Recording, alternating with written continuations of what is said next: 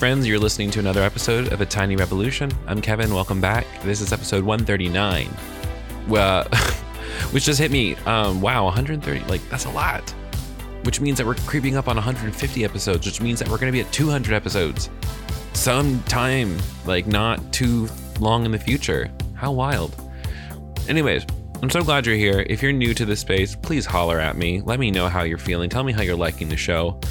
And uh, what else? Like, I want to let you guys know about something big happening coming up. I'm going on tour.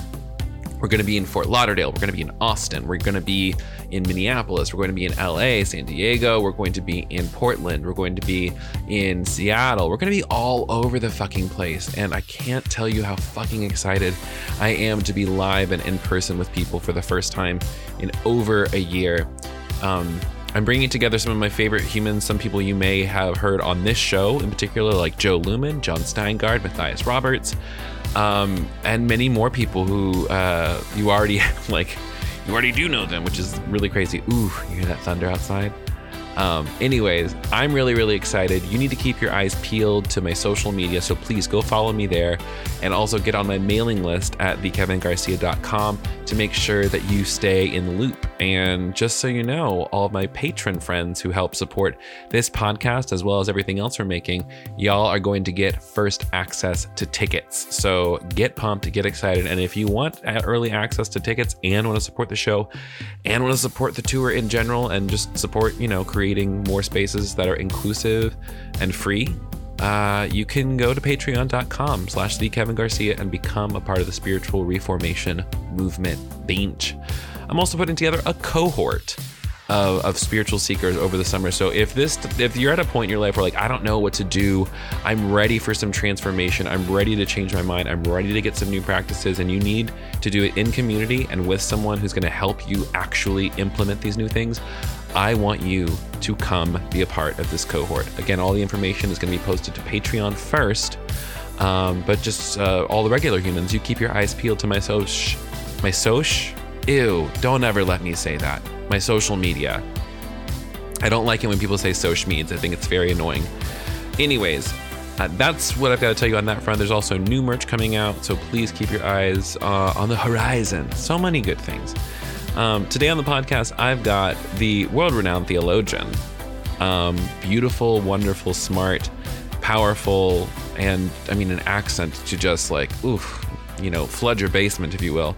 I've got my man Phil Drysdale on the show today. Phil's a podcaster, a content creator, and has been doing the work of deconstruction.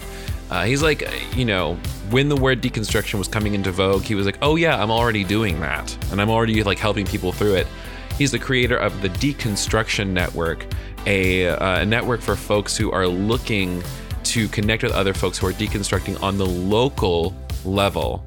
Um, today on the podcast, um, we actually go over some research that uh, he's been working on and collaborating. Basically, asking the question like, who are deconstructing Christians? Who are they? Why are they very isolated? Why is it hurting us? Why is it hurting everybody? And why is this movement needed now?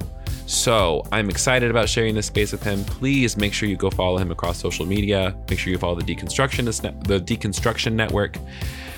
Oh man, let me just you know let's just go ahead and get into it, baby. Let's get into it. This is my conversation with Phil Drysdale.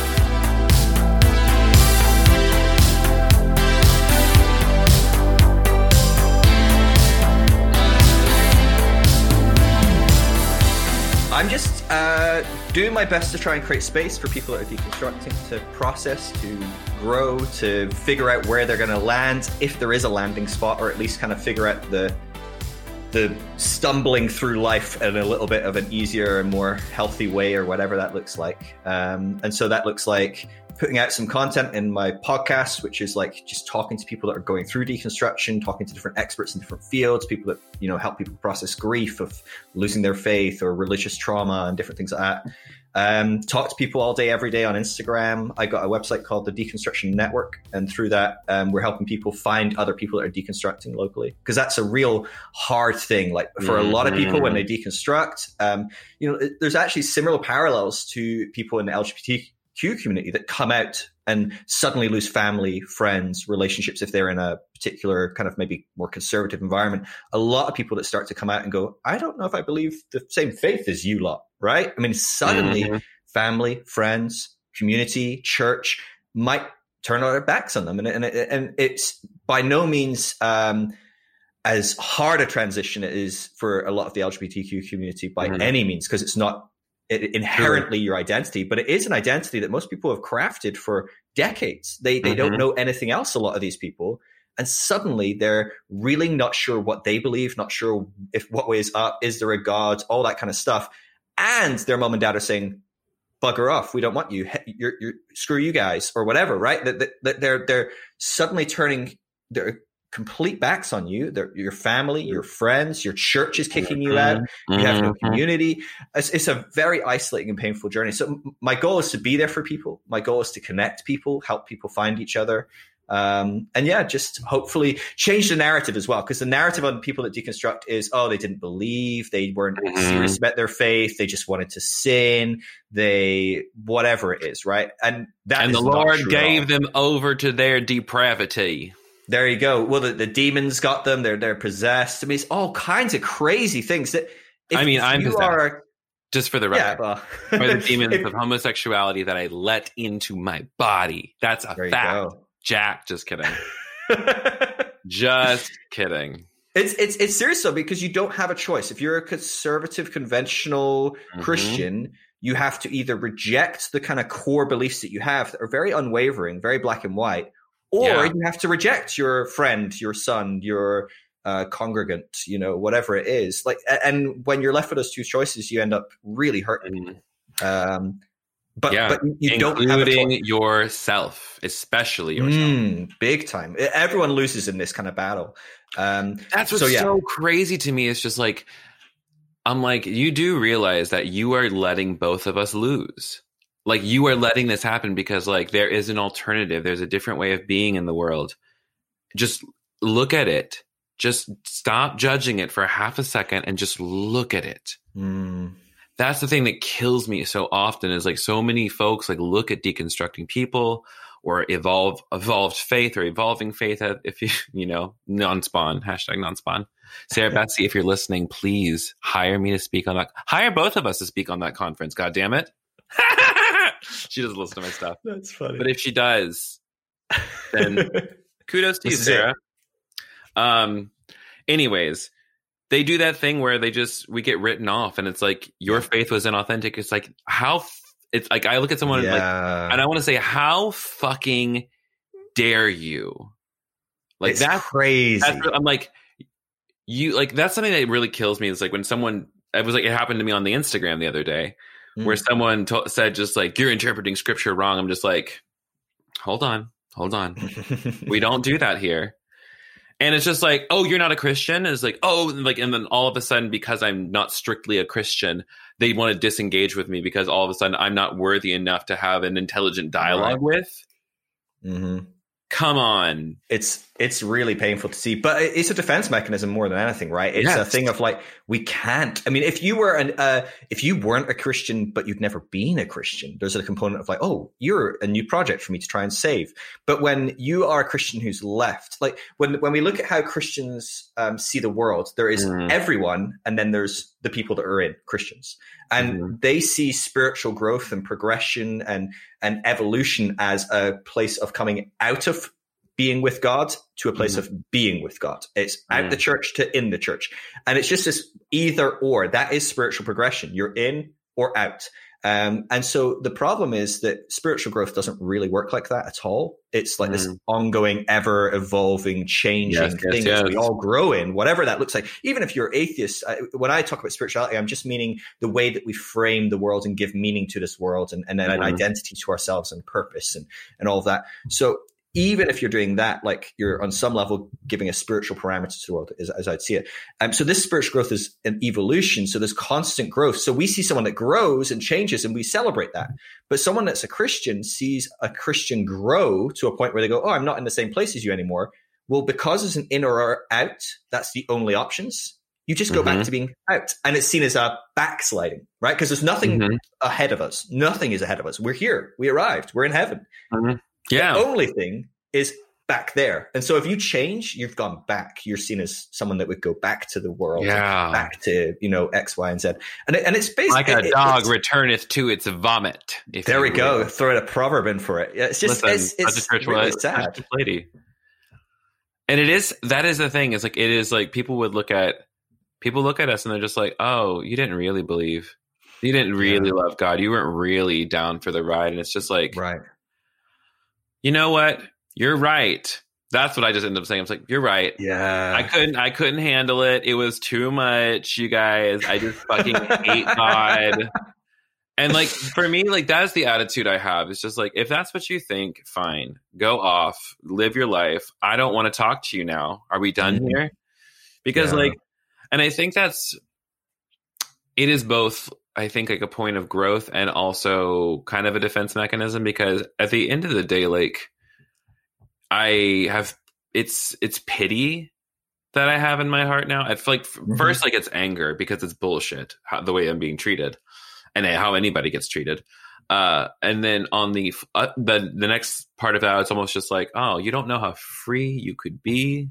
You are unaware of how yeah. Much space you could have. You're unaware of how much God actually loves you. That sucks. It must Yeah. be very hard to live in your your body. Yeah. And I think it's amazing how quick, like, so there's a, a fascinating component about the human brain and how we remember. So when you remember uh, being 10 and a particular event that happens at 10, what's amazing is you remember the incidents relatively well. You, you basically remember all the times you've remembered it combined. Mhm. So, like, you don't really remember the incident very well, but better than a lot of things. But Mhm. when you remember how you felt and your emotional and psychological component within that, you have the same psychological component you have today.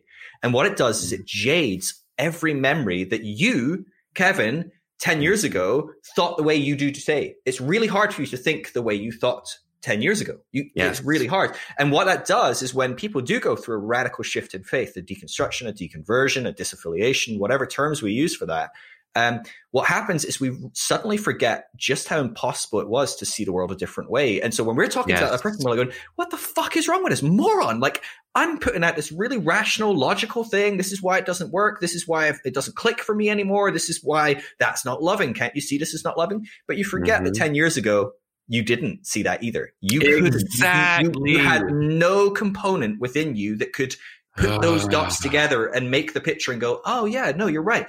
And on some level, what, what you're talking about there, it's it's the most healthy thing to do to kind of go, I have to take a step back and recognize this person is not um, at a psychological stage on which they can have this conversation. Mhm. It's it's We're not that they are fields. inferior or or anything like it's it's like um you know a, a toddler isn't inferior to a teenager. right. But if you were having a conversation with the two of them, you would change the way you talk, and you'd also go, "Well, I'm not even going to bring up certain topics with a toddler, right? They're not ready. Right. Um, it's just not going to happen." And so you understand as people grow psychologically that there, some people just are not in a place to have that kind of conversation. They just aren't. Right. If your whole worldview Yeah. is built around uh, a person in charge, a a- a- ordained by God, a pastor, a priest, a pope, and he reads from a rule book that was given by God and handwritten, the Bible, and this is what it says. And if it sa- if you do anything different, then you are going to go to hell and burn forever. I can understand why you can't let your gay kid live in the house. I don't think That's it's right, but I can see why you're really in a rock and a hard place situation here. It be, Like, and that's I get the, it. that- that's like the crux right there. It's the hell question. It's Mhm. it, it's I don't want to burn in hell forever. like it is truly eternal damnation that is Mm. keeping people doing this thing. And the, the problem is, is that they are damned now, not later. Like they're damned by the hell they think exists. And it's like, Yeah. Oh God. It's so Yeah. painful. That's like what that's the most painful thing because like I know that sometimes with like, you know, the way that I wish family engaged with my work or the way that I wish people would, you know, love me better. It's just like, I think it's like a, a pity that they don't know. And also it's just like, I've seen people change because I have changed. And I, so I know that you could too, if you, if you just, it's like, if you could just let go just a touch, if you could Mhm. just imagine for a moment that God wasn't angry, if Yeah. you could just think that what if some like I, I that's what gets me so frustrated. And I come to the end of myself. It's like, you know, I can argue all day till I'm blue in the face about like, you know, a, a, a biblical case for inclusion of queer folks in the church. But at the end of the day, like some people do, it's not about the fucking bible anymore they keep claiming it's about it but that's not it mm-hmm. because you don't you don't even look at the bible for what it is that's what's so frustrating to me yeah. is like we take we the royal we those of us who have gone through deconstruction typically take the bible so seriously and thus have, have to see it as it actually is and for many of us mm. that means mm. we have to step away from it reject it or at least change our relationship to it in order yep. to maintain a relationship if we still want it and all these other people over here thinking that because they've read a goddamn Joyce Meyers commentary or a, you know, Joel Osteen, like live your best life, you know, podcast, that all of a sudden they know the way to God. Yeah. And V, T H E with a capital T, like the way. Yeah. And it just blows my mind. I'm just like, we're yeah. this. Uh, we're, it's really we're, tough because we're some of the smartest motherfuckers out here, you know? Yeah. Well, this stage, though, so it's really interesting, but this stage of psychological um, kind of framework, uh, it prioritizes three main components, which is really fascinating because when I say these three things to you, you'll be like, yeah, they're kind of important, but that's not what drives me. But mm. this is what drives a person at this state. It's mm. safety, certainty, and security. Now, we all, at a very fundamental level, want those things, right? If I mm-hmm. suddenly took away your security and made you feel really unsafe, you'd want them back real quick, right? Mm. We, we all go, don't make me feel unsafe, right? If someone mm-hmm. pulls out a gun in the room, we're like, oh, Jesus, okay, I feel like I want to make this situation safer. Um, but this is the driving force for the majority of people that still find themselves in these kind of traditional models of, of institutional church, whatever it is. Um, they, they want safety, certainty, and security. And so when you go, well, the Bible might not say it that way, might be a bit more complex than that. What you're mm-hmm. doing is you're taking away certainty. You're creating uncertainty because then, well, how do we know? Like, are you telling me that even if you said, well, God showed up in a dream and told me this, that would be a better answer because at least it's a nice, kind of clear, certain thing, right? In fact, I remember one time Wait, I spoke in a dreams church. are certain. Like I well, could say, I got. It's more, it's more black and white than like. There's twelve different ways to read this passage, and really, you're gonna have ah. to just ah. weigh it up and figure out what you think is the right thing. That is ambiguous as hell, and it does not give me certainty, security, safety as a rigid traditional kind of conformist. Hmm. Uh, um, it's really pause, tough. Pause. So, if I were to liken that to my own conversation around giving, like talking about my experience as a queer person of faith, mm.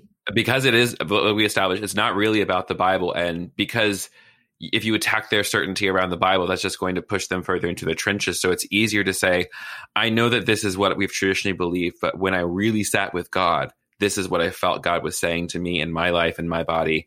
And I don't know what else to do with that and they're that they're more likely to pick that up. Well, depending depending on the person, possibly, possibly. yeah, be, uh, because either they're just going to say, "Well, you're just choosing to sin," um, you're rejecting what's in the Bible or what's in my interpretation of the Bible. However, mm-hmm. comma, there may be somebody out there who is more likely to be moved by personal story uh, and anecdote than they are by a quote unquote logical, not even quote unquote, but a, by a logical discussion of on the efficacy of the Bible. See? Yeah.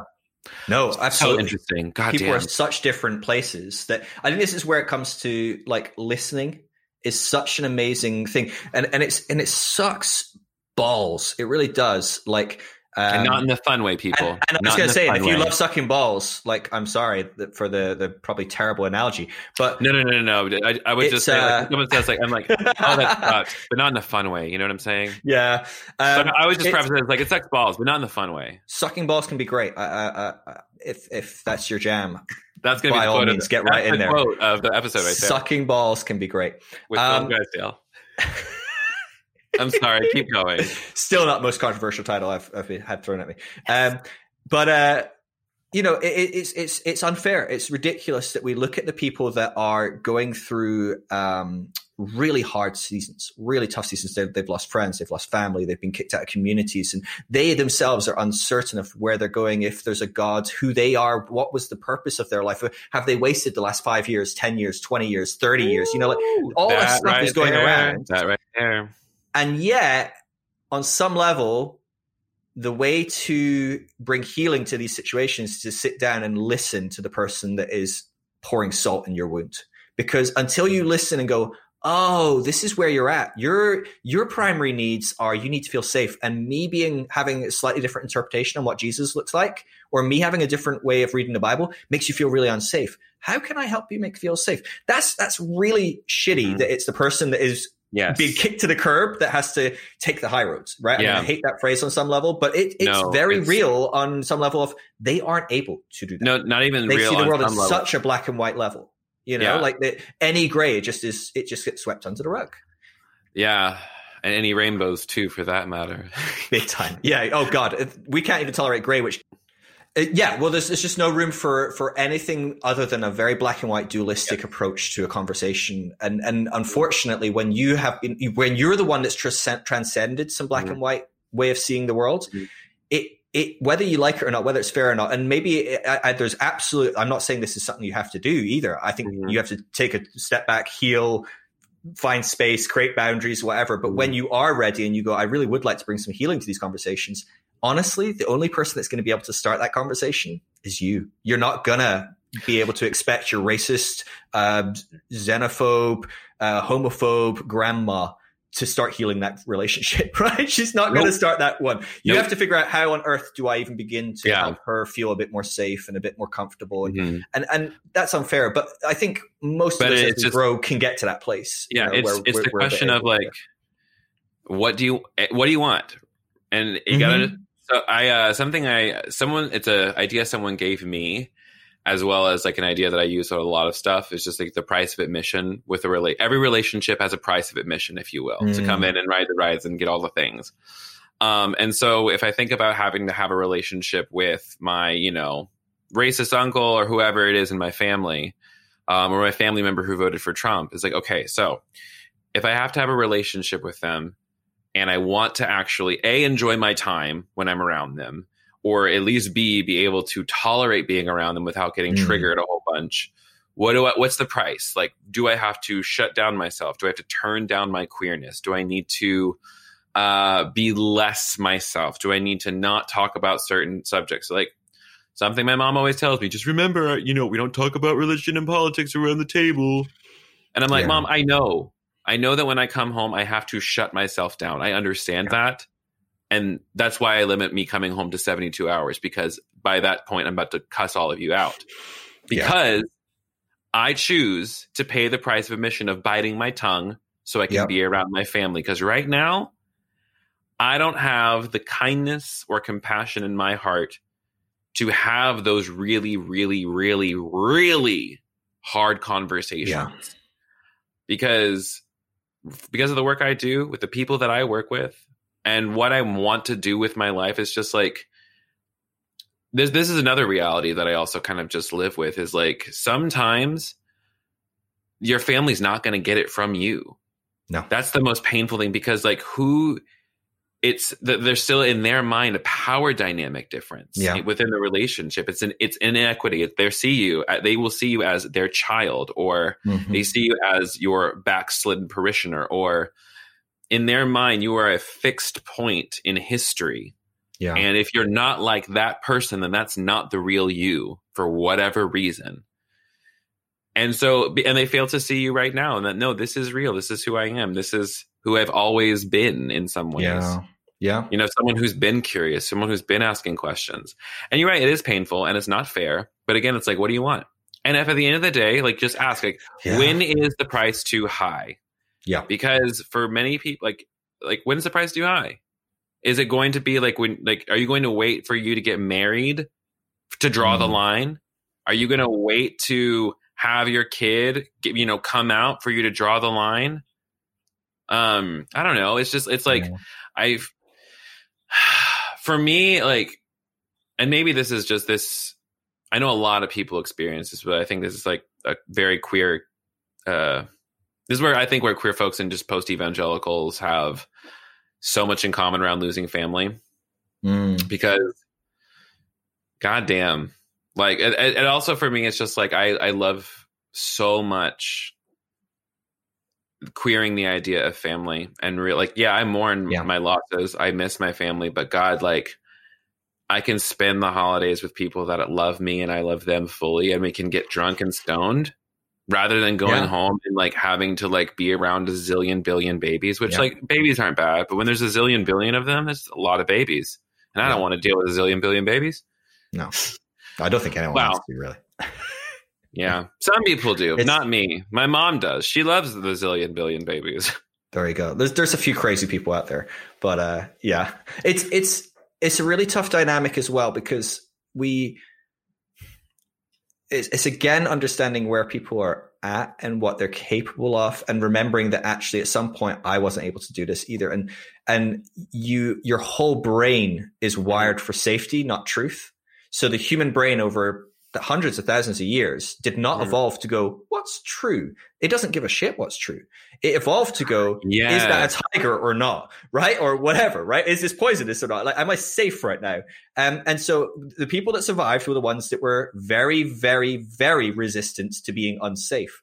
And so Mhm. when you um, sit down up, with your right when when you sit down with your parents and go hey i'm queer and they go oh my god right now my first thought is I love my kid. I want to be with my kid. I want relationship with my kid, but I'm starting to feel unsafe because I also know that Barbara at church is never going to talk to me again. And the pastor is going to ask us to leave and we're going to lose our community. And then what will we have if we don't have a community and how will we, you know, get by? And, and, and so immediately we start thinking to different components of what makes us feel safe, right? And maybe, maybe your dad's a pastor and he's like, Jesus, if my, if my kid's queer, I'm going to get fired. Like, and then what am I going to do? No one's going to employ a pastor with a queer kid. You know, whatever it is that immediately the things they're thinking is not firsthand.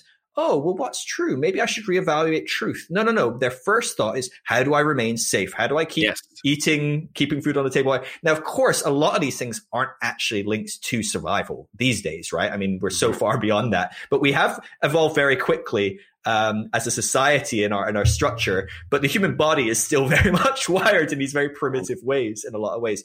And and I Mhm. think it's really important that we try and remember that when we look at people that are just being so intolerant, black and white, Yeah. harsh, dismissive. Because Mhm. the truth is, if we go back far enough, we were that person. I'm sure. I, mean, I remember Mhm. talking to you on, on on my podcast about your journey. You were that person to yourself because you didn't have a choice and you needed to be safe.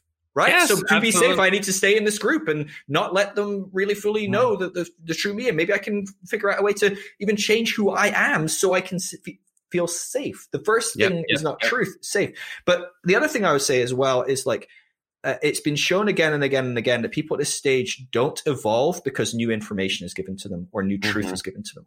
So They generally speaking, you sit down and you teach them about the Bible, things like that. It's not going to help.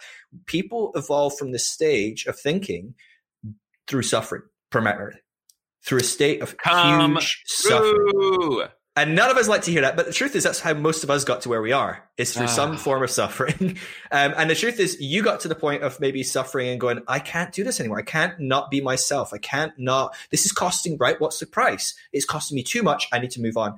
And the, and so if you are facing a parent that is rejecting you because you've deconstructed your faith, if the price of losing their son or daughter or whatever um, because of deconstruction wasn't a high enough suffering for them to keep you in the in the faith and maybe start questioning their own faith, guess what? You explain what the Bible really says about hell or what the Bible really says about queer people or whatever, that's not going to do it. They they need a whole nother level of suffering. And I'm not wishing that upon them. No one wishes these sufferings. And then honestly, on Mm. some level, I hope their worldview works for them.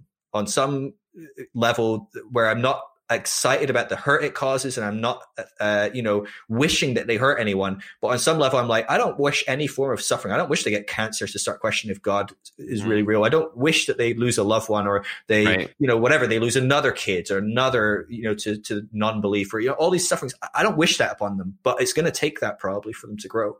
Um, and, and that's just what the data says. The data says it's through suffering that people Yes. make these leaps of of, of Mhm. evolution, evolutionary states in our psychology and in the way we can see things. Mm. Um, and so I think it's it's really important that uh, this is something that most people that deconstruct don't realize because when you first deconstruct, you think generally speaking, it's a rational, logical conclusion because you become, when you move from that state of looking to authority figures, looking to all these different things, you start to go, no, I'm the authority figure. I can rationalize. I can reason this out. I can study this. I can figure out. So what you think is that the reason you deconstructed is you figured things out and you're really clever and you you logically and rationally figured it out. That's not mm. true. That's a side effect. And that's the new stage you're in. And that's how you're psychologically wired to work now. But it's not how you got there. And so, but the default is that we try and get people there by our side effect rather than by the mechanism we got there. And the truth is, sometimes you just have to wait for the, to be enough external pressure on that person for them to change. Um, and that and, sucks because I don't want to wait for mom for 20 years before she'll accept me or whatever it looks like, mm-hmm. right? And this is something where I think this is like two, like healing to level 201, you know, that we do this. I think this is like at the very top of 101. Mm-hmm. Actually, no, 101 is just like get yourself safe. 201. Yeah, this is a whole nother level. It's 201. You can't do I think, this until you're healthy. Yeah, I think we're talking like 301 level shit right now. Really, honestly, or you know, uh 501. We're on master's level healing shit. Um, yeah, and there's say, a whole bunch of people watching this podcast going, "These idiots! They're on like exactly. you know, like they're not even hit 101." but, but, yeah, then, we're, we're here right yeah. yeah, absolutely. We really understand it clearly. Um, no, but the what I tell my um, what I, I talk about with my clients when like we're dealing with any form of like if we're defensive about something, you know, if something like causes it, disturbs our peace is a, a phrase I use mm-hmm. a lot. Like if something disturbs your peace, knocks you off your center, that's data to pay attention to. Is like, okay, so what was it about this thing that threatened me? That's the question. Does this thing actually threaten me? Does my family actually threaten me? Mm. So like something I think about too is like we're able like if you can get to this place where you can detach from the outcome of what you want from your family and this is going to be like some kind of uh i don't know it's it's this thing of like forgiveness for me has nothing to do with changing them at all but changing my mind about like how much power i give them mm. you know it's, so it's like for me it's like i've lowered my expectations with a lot of people to the point of just like I don't expect you to be kind because you don't have that capacity. I yeah. do not expect you to be able to love me because you've demonstrated that you can't. So what am I going to do in this thing? I'm just like, I'm going to try to enjoy being around you. Or if I can't do that, I'm going to put distance between us because at the end of the day, the most loving thing I can do is for me to just keep myself healthy. A, and if I am engaging with you, whoever the, you know, you is, I just have to realize it's like you really don't have any power to hurt me. But if you make me feel bad all the time, I ain't got to stick around. It's yeah, that it, exactly. and that's the thing with, with people is like you. You're right. You cannot wait around 20 years for your mama to love you, or your daddy to love you, or whoever for your pastor to accept you, or for someone to give you a stamp of approval for you to start living mm-hmm. your life the way you want to to start yeah. living in such a way where like the words like god and church don't trigger you i had this conversation with one of my clients she was just like yeah god's just not a good guy in my head i'm just like well first of all god's not a guy like the fact that you even have like god's not a good guy i'm just like yeah. what you th- yeah you're right that version of god that you had in your head you know that version of church that version of christianity that still triggers you yeah that's real that exists and mm-hmm. you're not there anymore yeah. And it the oh, it's just like when we, we when we can recognize that the past is over, it can't really touch us anymore. It's all, it's all in our heads. And this is all easier said than done. I've been in therapy yeah, for 3 years. I'm on good meds. I've got a dope ass meditation practice and I've kind of built a life where around like I have access to this. Like so I'm talking from the place of like someone who invested a shit ton of time in it. And that's the thing. The only difference between my healing and anybody else's healing is time. Mm-hmm. Like the difference between me and somebody else might be three years of therapy. You know, for other people, it might be one yoga class away from enlightenment. I don't know. But it doesn't matter because like my journey will not be yours. Like Phil's journey cannot be mine. You know, just like it, it's it's uh and the thing is the reason like we don't want to do it is because we hate the feeling we hate the suffering. Oh yeah. Oh, so we would do everything to stave it off, and we make religions out of enneagrams, right? Mm-hmm. in, in, order to in, in, order to stave off the feeling of uncertainty and lack of safety, it's like mm-hmm. when you can realize that you are safe in your own body, or as one of my friends, Peggy, says, safe in my own hands. Mm. When you can realize that you're safe in your own hands and that these hands are God's hands. Ooh, come on, somebody. Yeah. Ooh. When you can realize that you are safe in God's hands, which are your own, a lot can start to Mm. change. I like that. Ugh. So good. Damn, baby. Yeah. That's good. That's good stuff. We didn't. We didn't even like touch on. I want to touch a little. bit. I know that it's like we got we're running out, Okay. but you did an actual study, like, and gathered a bunch of data on like. Mm-hmm. So talk about all the data and whatnot, and all the Okay. cool shit that you learned. Yeah, yeah, yeah. you- well, and yeah, go ahead. Yeah. Well, this is um, this is an ongoing meta study. So this is going to be years and years and years. We're slowly piecing together. We've got a whole bunch of people that are volunteering by doing a you know five ten minute survey once or twice a year, um, and over time that data is going to compound and adds to itself, which is going to make fascinating, fascinating correlations and interesting things we can look at. So this initial study was very, very baseline. And what it was is actually we were trying to find out um, before we started anywhere. I'm working with a research company in the UK, and they were like, "Who are deconstructing people anyway?" Right? Because they're like uh, they're like a faith-based de- uh, research company, and so I'm like, I want to research this group. I need some help. My friend runs this uh, this research company, and he's like, "Okay." He's like, "That's great." He's like, "So first question: Who's a deconstructing Christian?" I'm like, "I don't know."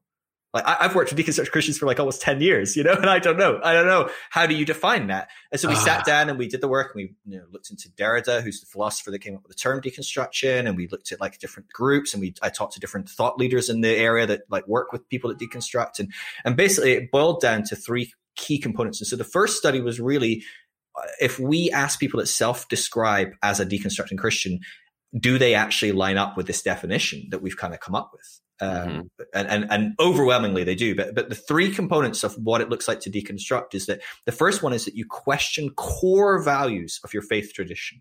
Mm. Um, and so not like, uh, oh, I think Jesus will come back, uh, uh, after the rapture, not before the rapture, or, or, you know, like these kind of like fringe things that actually you probably go out on most churches to kind of be like, yeah, we don't really care about that. You, you're fine. Just sit down, keep, keep Mhm. tithing.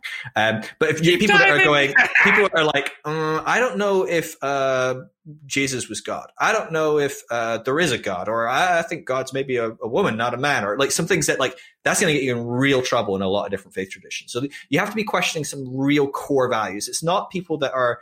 Um, some people just kind of shift from being a charismatic to a Baptist because like, well, I'm not sure God heals today, and like that's not a deconstruction. That's just a kind of like slight sideways shift on a Yeah, a fringe kind of lateral, a lateral movement. Exactly. Um, the second component is that after questioning a core value, it didn't hold up, and you had to change it to something completely different. So it, it's that you you are then shifting to believe something completely different. And this is where one thing that really pisses me off is people that talk about reconstruction as something that um, people that deconstruct. Well, they've got to reconstruct at some point. Deconstruction Yes. is destructive. Blah blah blah. It's not true because deconstruction is reconstructive. Yes. You can't lose one belief without replacing it with something else Thank you very much. even if you're even if the thing you replace it with is i'm not that sure right now that's a belief that's something you're holding Mhm. um, and so deconstruction is not just destroying your beliefs it's actually picking up new things to replace those beliefs Mhm. with um, and so that's a, a big component and it's why you see a lot of people peddling reconstruction generally speaking in the christian space because reconstruction means build what you left um, but do it in a way that makes us feel comfortable um, and, and i think there's a lot of good people out there that are using that term and they're, they're helping people i'm not saying they're not um, but generally speaking, um, yeah. when I'm people first deconstruct, they are they're looking for still what's interesting because they've come from that place of safety, certainty, and security, and they're very black and white. When they first deconstruct, they're looking for a new black and white kind of paradigm. And people that are pushing a reconstruction on them actually they hijack people's deconstruction journey. They hijack people's spiritual evolution when by they're offering very, them very a new fundamental package. And and it's a really, it's in my opinion, it's quite an abusive thing. I don't think it's intentional.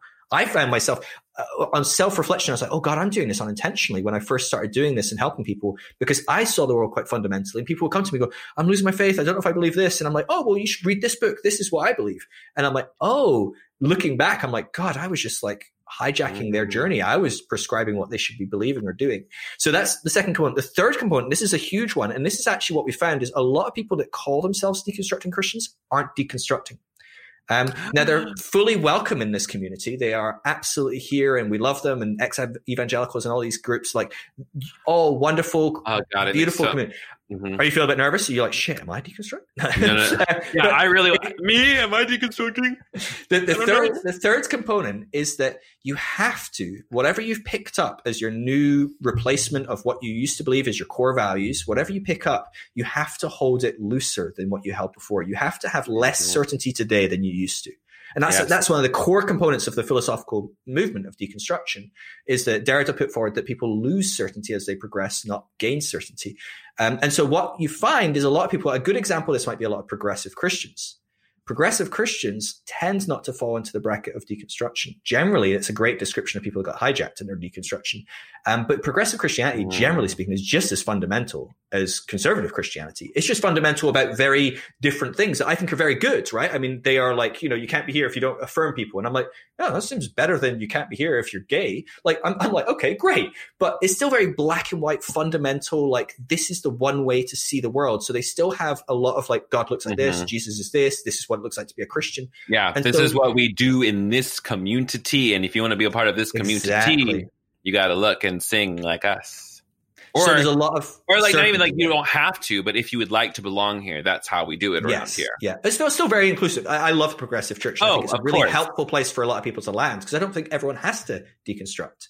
Um, but I, but that was something that we found anyway. It's quite interesting. So what we found is that as you look at the community of people that deconstruct, there's all sorts of interesting things that we, we, we came across. One of the things we found is, do you know that 32% of people that deconstruct still go to church? So Only 32%? one third of people that are deconstructing are at church, basically.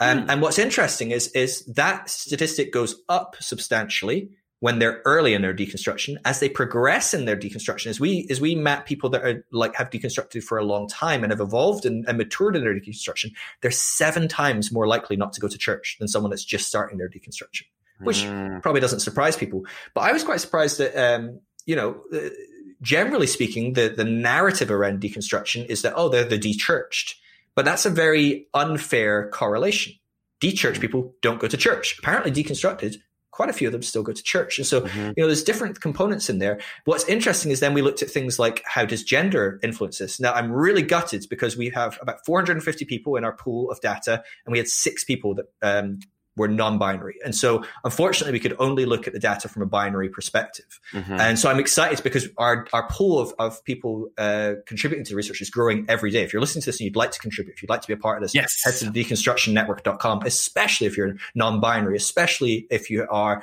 um, of any form of uh, minority grouping or, or whatever uh, the right term would that be, whether it's race, sexuality, gender, whatever it is. If, if you're you not commonly represented, show you ain't a white person, if you ain't a cishet person, this is for you. Exactly. POCs Honestly, I'd. I'd love to see more people involved because uh, it, it really is frustrating because some of the data we're seeing just on that binary split is fascinating. So things like um, on that church attendance, if you are female, you're twice as likely to leave as a male. That makes total sense to me. Twice as likely. Now, of course, it makes sense, right? Because females, first of all, have way more stuff to deconstruct, right? This church is still, it's going to tolerate men asking questions much more than it will tolerate women asking questions. You, you better say that. Yeah.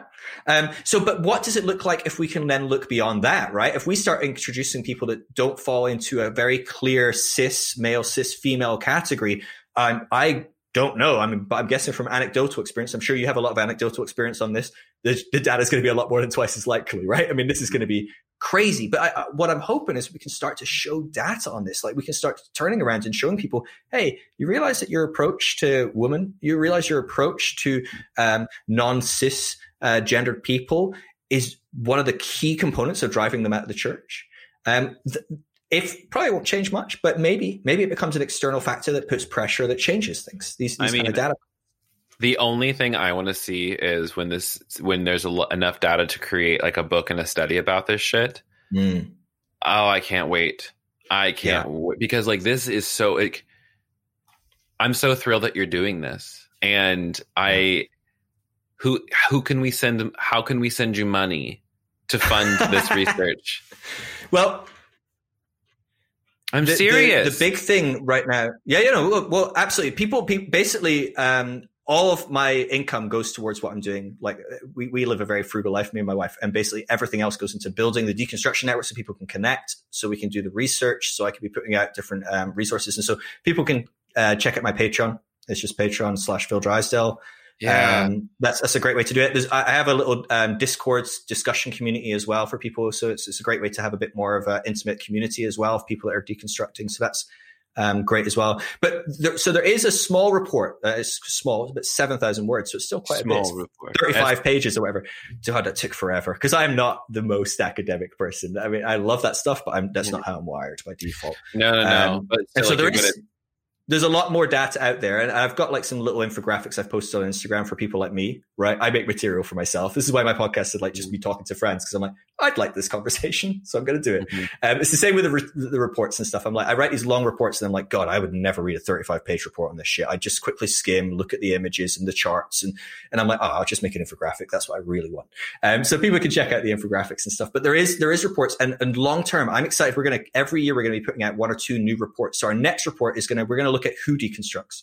So how involved were they in church? How involved were they in their spirituality? What, where are they at now? Like what, what's their journey like? Because one of the big myths that people put across is that people weren't involved in their church. They weren't Mhm. serious about their faith. But actually the studies show so far that people at de-church, which is the closest group I can look at, Mhm. they are the most, they were more involved in their church than the average person in church. They knew their Bible better than the average person in church. They volunteered more. Some of them were on staff. You're much more likely to have been on staff if you de-church than the average person in church.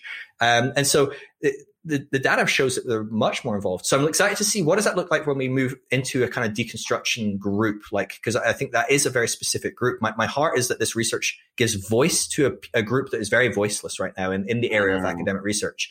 But also it, my heart is also that it gives a big kind of fuck you to like the, the religious institute, which is currently controlling they control the narrative of what deconstruction is right now you Yes. type deconstruction into google you'll get a report where everyone's interviewing like john piper or bill johnson or you know sean feucht or whatever and these guys know absolutely nothing about deconstruction other than it's pointing out that what they're peddling isn't working for everyone um, that's about it and so what they have to say it's not based on data it's not based on truth and so i'm hoping that It's also not based on gonna just- experience. yeah they don't yeah have any experience with deconstruction because they haven't even asked any of the questions. Yeah. Oh, I've, Oh. I've reached out to a lot of these people and said, look, I, my big thing, Kevin, what I want to do is I want to have like people like, you know, Sean Feucht's talked about um, deconstruction quite a bit.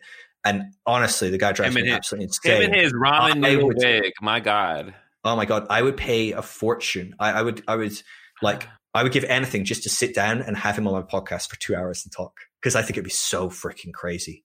Well, How good would that be, right? As a conversation. only if only if I can. Okay, here's what we do. We're gonna call this the comp, like the the Christian confrontation podcast, where you and me and our progressive friends, like three on three panels, right? We get we we find the people and then we cuss them out live on air and we put it out as front.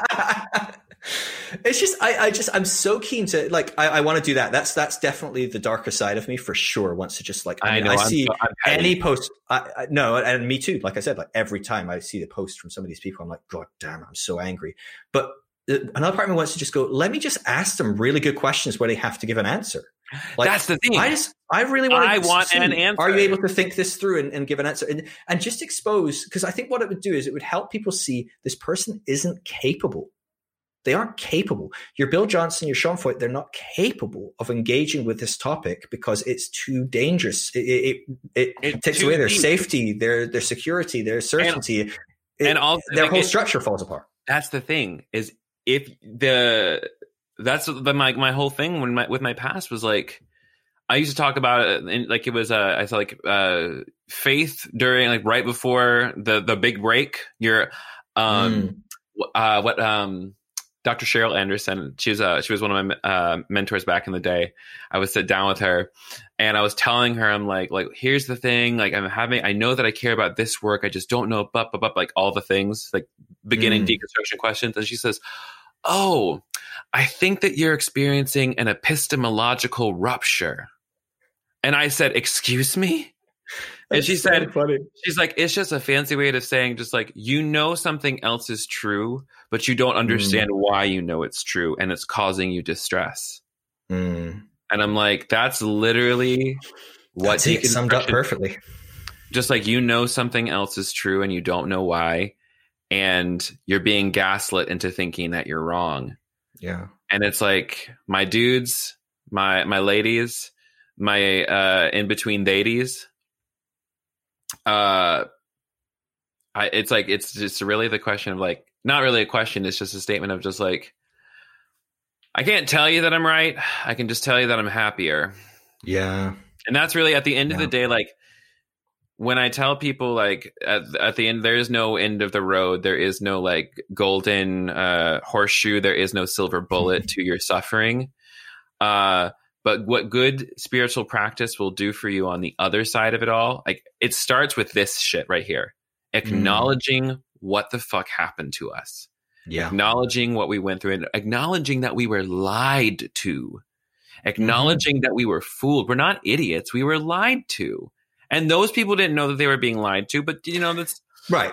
that's nobody. Yeah. it's it's it's a system's fault. It's you Yeah. know it's one might call it a the ego that might be like you know of being in a Right. fallen world the product of sin i don't know but at the end of the day the question then becomes what do you want to do and i think that if you want to Yeah. heal you can start today with that really happened and that was hard and i'm not alone in this that's a big thing Yeah. too you're not alone in this shit stop acting like you're that's so the, fucking that's special the huge, huge. That's why I started the deconstruction network. Right, I have people that message me. I talk to hundreds of people every day because I'm privileged enough that that's what I get to do for my work. Is I get to Oh my people God, and help same. them in their process. Right, it's the But talking to hundreds of people and you realize that they all feel alone in this journey because you you leave a church right say you were a baptist and you go ah this is bullshit i'm a charismatic now that's easy you just go onto google maps you type in Me. like charismatic churches and you find the charismatic church right me too i've done that uh, my dad was a baptist And now I went up What's so funny is like I, I ended up in a queer black Baptist church now. So like go figure.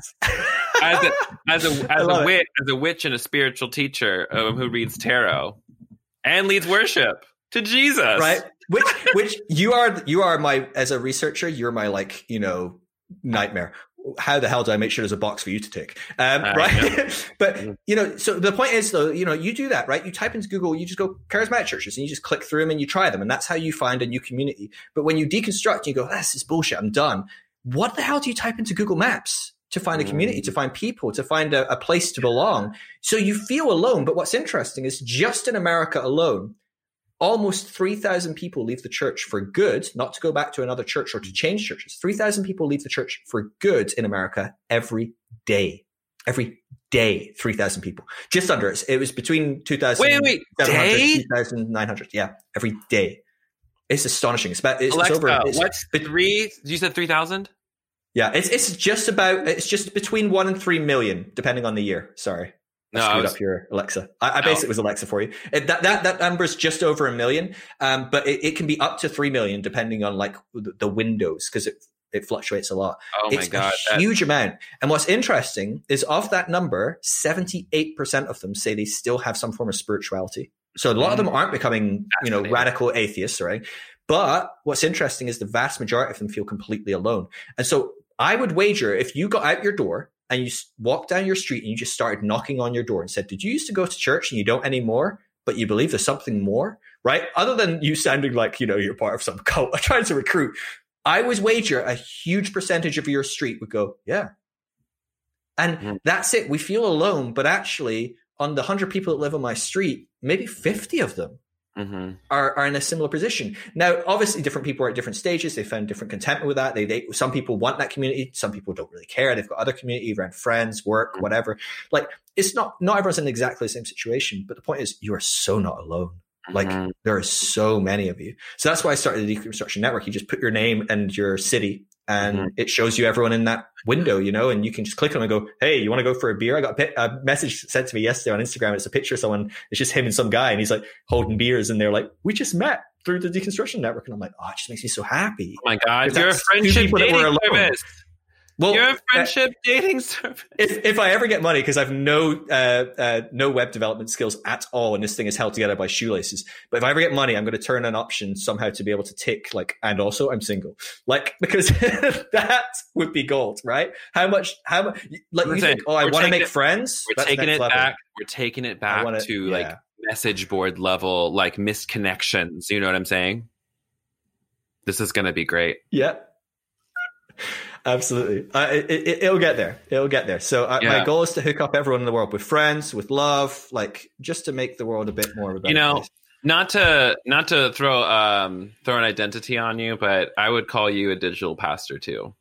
Yeah, I probably am. I, I often say I'm the pastor for people that hate pastors. Ah, So- same. Um, I love you. Okay, give everyone the data on like where they can find you, your work, Mhm. connect with Deconstruction Network. We said deconstructionnetwork.com and yeah. That. That's a great place to connect with other people, to get involved with the research. PhilDrysdale.com is my website. You can find things like the Patreon and stuff like that through that. Um, the biggest place, honestly, is just come and hang out with me on Instagram. I love talking with people, hearing about your journey, supporting you in that in any way I can. It's just Phil Drysdale, just my name, P H I L D R Y S D L E.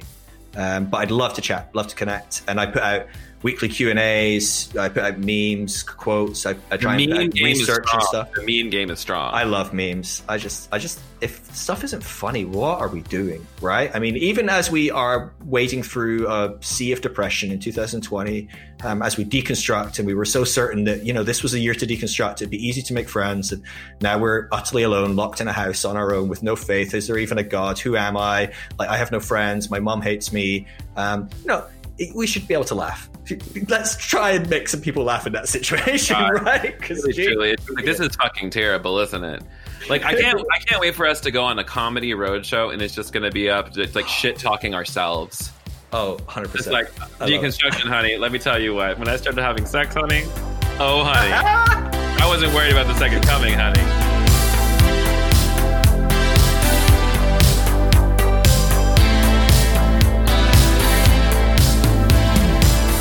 That was my conversation with Phil Drysdale. Like he said, you can find him across the internet at Phil Drysdale and at phildrysdale.com.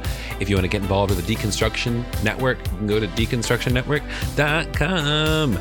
Get all that shit. Go be a part of it. It's going to be wonderful. So, like, I always, I'm like, this is something like I'm really passionate about is all these different online communities that have cropped up, whether it's with me in the spiritual reformation community, the deconstruction network, the dirty rotten church kids, like there are circles that are beginning to gather and now we're becoming Venn diagrams and eventually we're going to become one big circle, you know, maybe in this whole spiritual revolution that we're having, you know what I'm saying?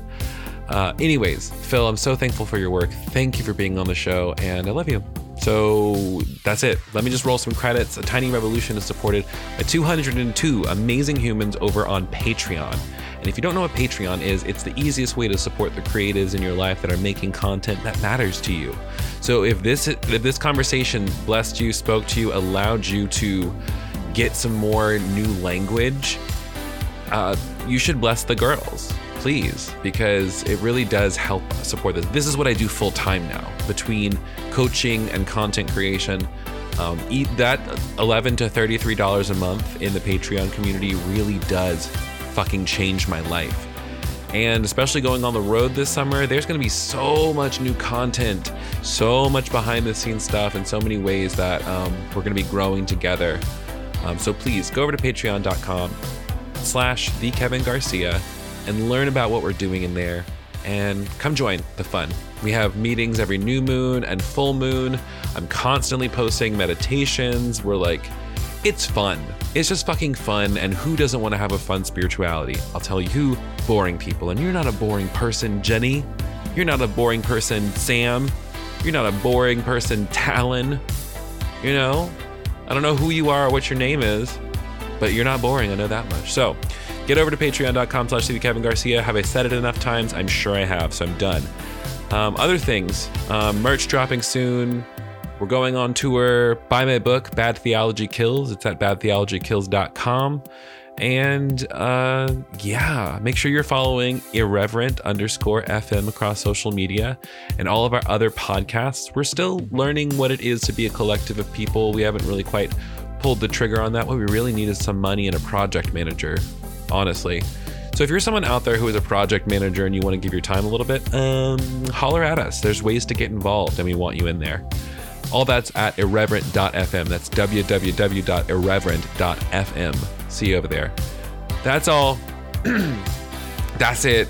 I love you. This has been another episode of A Tiny Revolution. My name is Kevin Garcia. Until next time, please remember to take your meds, move your body, call your person, snuggle with your dog, eat something delicious, um, and, you know, masturbate. You know, May is apparently masturbation month. I don't, I, someone told me that. But I mean, every month is masturbation month if you try hard enough. You know what I'm saying? No pun intended. Bam, bam, bam, okay, I'll see y'all next time. Bye.